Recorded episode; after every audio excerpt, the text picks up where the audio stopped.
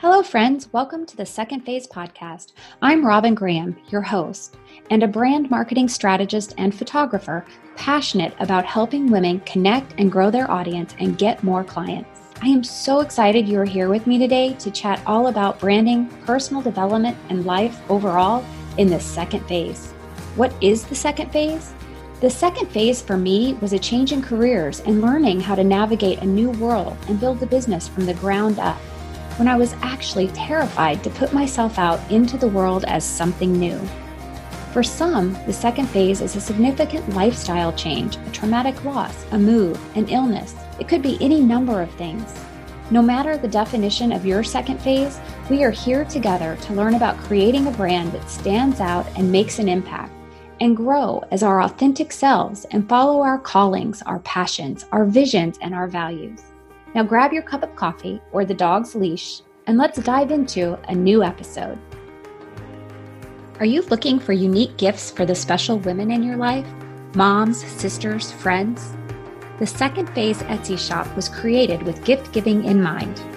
Visit the shop to purchase beautiful note cards for every occasion that after your special someone reads the personal note, they can put the card in a simple frame to display in their home a gift that keeps on giving. The second phase features my original art photography that I personally selected for you. Another great gift idea is a journal. These journals are beautifully crafted with sturdy covers with my fine art images on them. We created the pages lined on one side and blank on the other for those who like to doodle, write in free form, or draw as part of their journaling practice. At the second phase, we believe in creativity as a tool for living a purposeful and meaningful life and want to share our creations with you. Our products are great for teacher gifts, Mother's Day gifts, birthday gifts, and just little happy gifts and inspiration. Are you feeling extravagant and want to treat yourself to some art? Check out our beautiful line of fine art prints. They help any room in your home feel special. To access the Etsy shop, visit my website, www.robingrahamphotography.com forward slash shop. Or you can go straight to Etsy and just search the second phase. But keep in mind, there are no spaces. The second phase is all together. We hope you enjoy the shop and all of the products we've created, especially for you. Hello, friends, and welcome to another episode of the Second Phase podcast. Today I am solo, it's just me, and we're going to dive into a topic that, if it hasn't affected all of you, I know it's at least influenced some of you. But it's something that is very important. And if nothing else, when you learn about it, you're going to be able to help a friend, a colleague, or someone in a mastermind group, but someone else in your life who happens to be struggling with it. It's imposter syndrome. You've heard of it, right? The root of imposter syndrome is self doubt. Self doubt leads to a compilation of beliefs of inadequacy, not being good enough. People who suffer with imposter syndrome live with the belief that they are fraudulent, that they aren't good enough, smart enough, talented enough, and shouldn't be doing whatever they're doing. They believe that they aren't worthy of being in the position they're in or doing what they're doing. The overwhelming thoughts of intellectual fraudulence overrule achievement, success, and recognition, basically eliminating the joy that accompanies hard work. Likewise, these feelings and beliefs of inadequacy result in fear. Fear paralyzes, and taking action to move forward towards goals of success is halted. Or we take on everything because we feel we have to prove ourselves by doing it all. And then perfectionism comes in. And not only are we trying to do it all, but we're trying to do it all perfectly. Because if we aren't perfect, we aren't successful. Both result in frustration. If you were shaking your head because you felt these feelings or believed you were a fraud, you're not alone. Imposter syndrome impacts even those who have achieved great success. Are you wondering what the symptoms of imposter syndrome are? You need to know so that you can start paying attention and prevent imposter syndrome from capitalizing your thoughts and potentially ruining your business or life. Self doubt is at the top of the list. A lack of self confidence is right there behind it. Comparison of others constantly, which results in more negative self judgment. Fear of failure and of the future that are irrational. Anxiety, negative self talk, the inability to trust yourself and others. Frequently referring back to the past and dwelling on mistakes or failures instead of looking at what you've learned and how you've improved. Taking on too much, not saying no because you believe you need to prove yourself. Questioning your abilities and qualifications, discounting praise, recognition, or accolades. These are all symptoms of imposter syndrome. So now that you know what imposter syndrome looks and feels like, you can recognize the symptoms and realize it has overstepped its boundary and is negatively impacting your day to day ability to thrive. How can you address it? What strategies can you implement to stop imposter syndrome from overpowering your thoughts and feelings? Number one, take a step back and start implementing a self care regimen. Two, set boundaries. Say no to those things that don't fulfill you, aren't purposeful, or cause added stress. Keep your head down, meaning don't look at what other people are doing. You do what you do to the best of your ability. Focus on that and not on what others are doing or how they are doing it. If you find yourself struggling with comparison, go back and listen to episode 35. The entire episode is tips and tricks I've learned to overcome the comparison game that did nothing but set me back. Number four, view success as subjective. Recognize that success looks different for everyone. No one else can define your success. See a therapist for help to overcome low self esteem. Sometimes low self esteem is deep rooted, and we need to get to the root to be able to change our mindset and be able to trust ourselves and our abilities. Prayer. When going into situations or evaluating projects, ask for God's guidance. Ask for the Holy Spirit to fill your mind and heart with the wisdom and focus you need to accomplish the tasks at hand. Number seven, remember, God believes in you. He recognizes the gifts He's given you and knows that you have the ability to use the unique gifts to His glory, to serve others, and for your own personal success. Likewise, recognize that humility is wonderful but being humble is totally different than not accepting rewards, accolades, and success because of your hard work. Give yourself the gift of recognizing what you've accomplished. Start journaling. Document your thoughts and separate facts from feelings.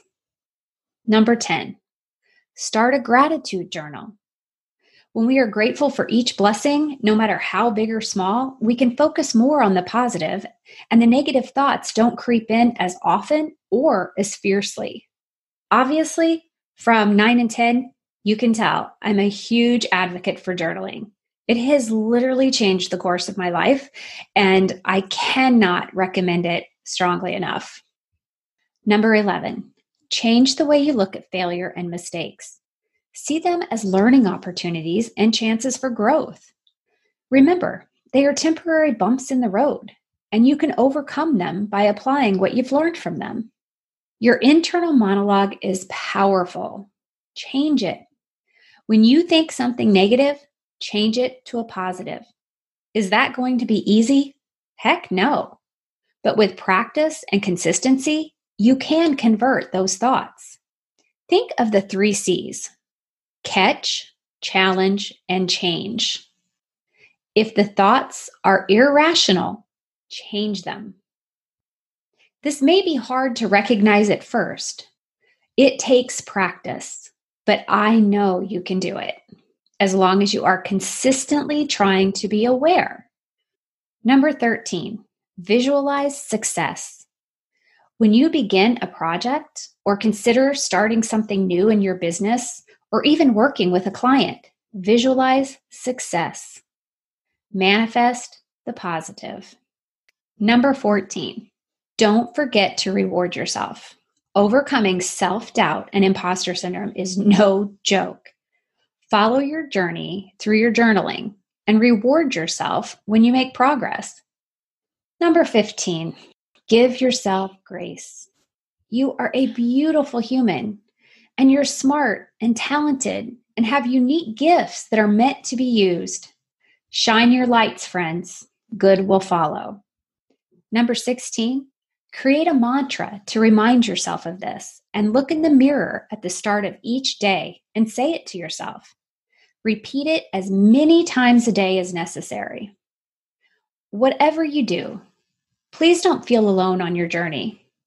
I've struggled with imposter syndrome for years, and I know that if I don't keep my head down and focus on my business, my gifts, and serving the people I am here to serve, I can very easily succumb to it again. You are not alone in your fight with those negative thoughts and those negative voices.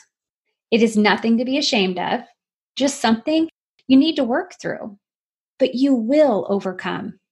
I want to leave you with a couple of Bible verses that will hopefully inspire you and give you hope.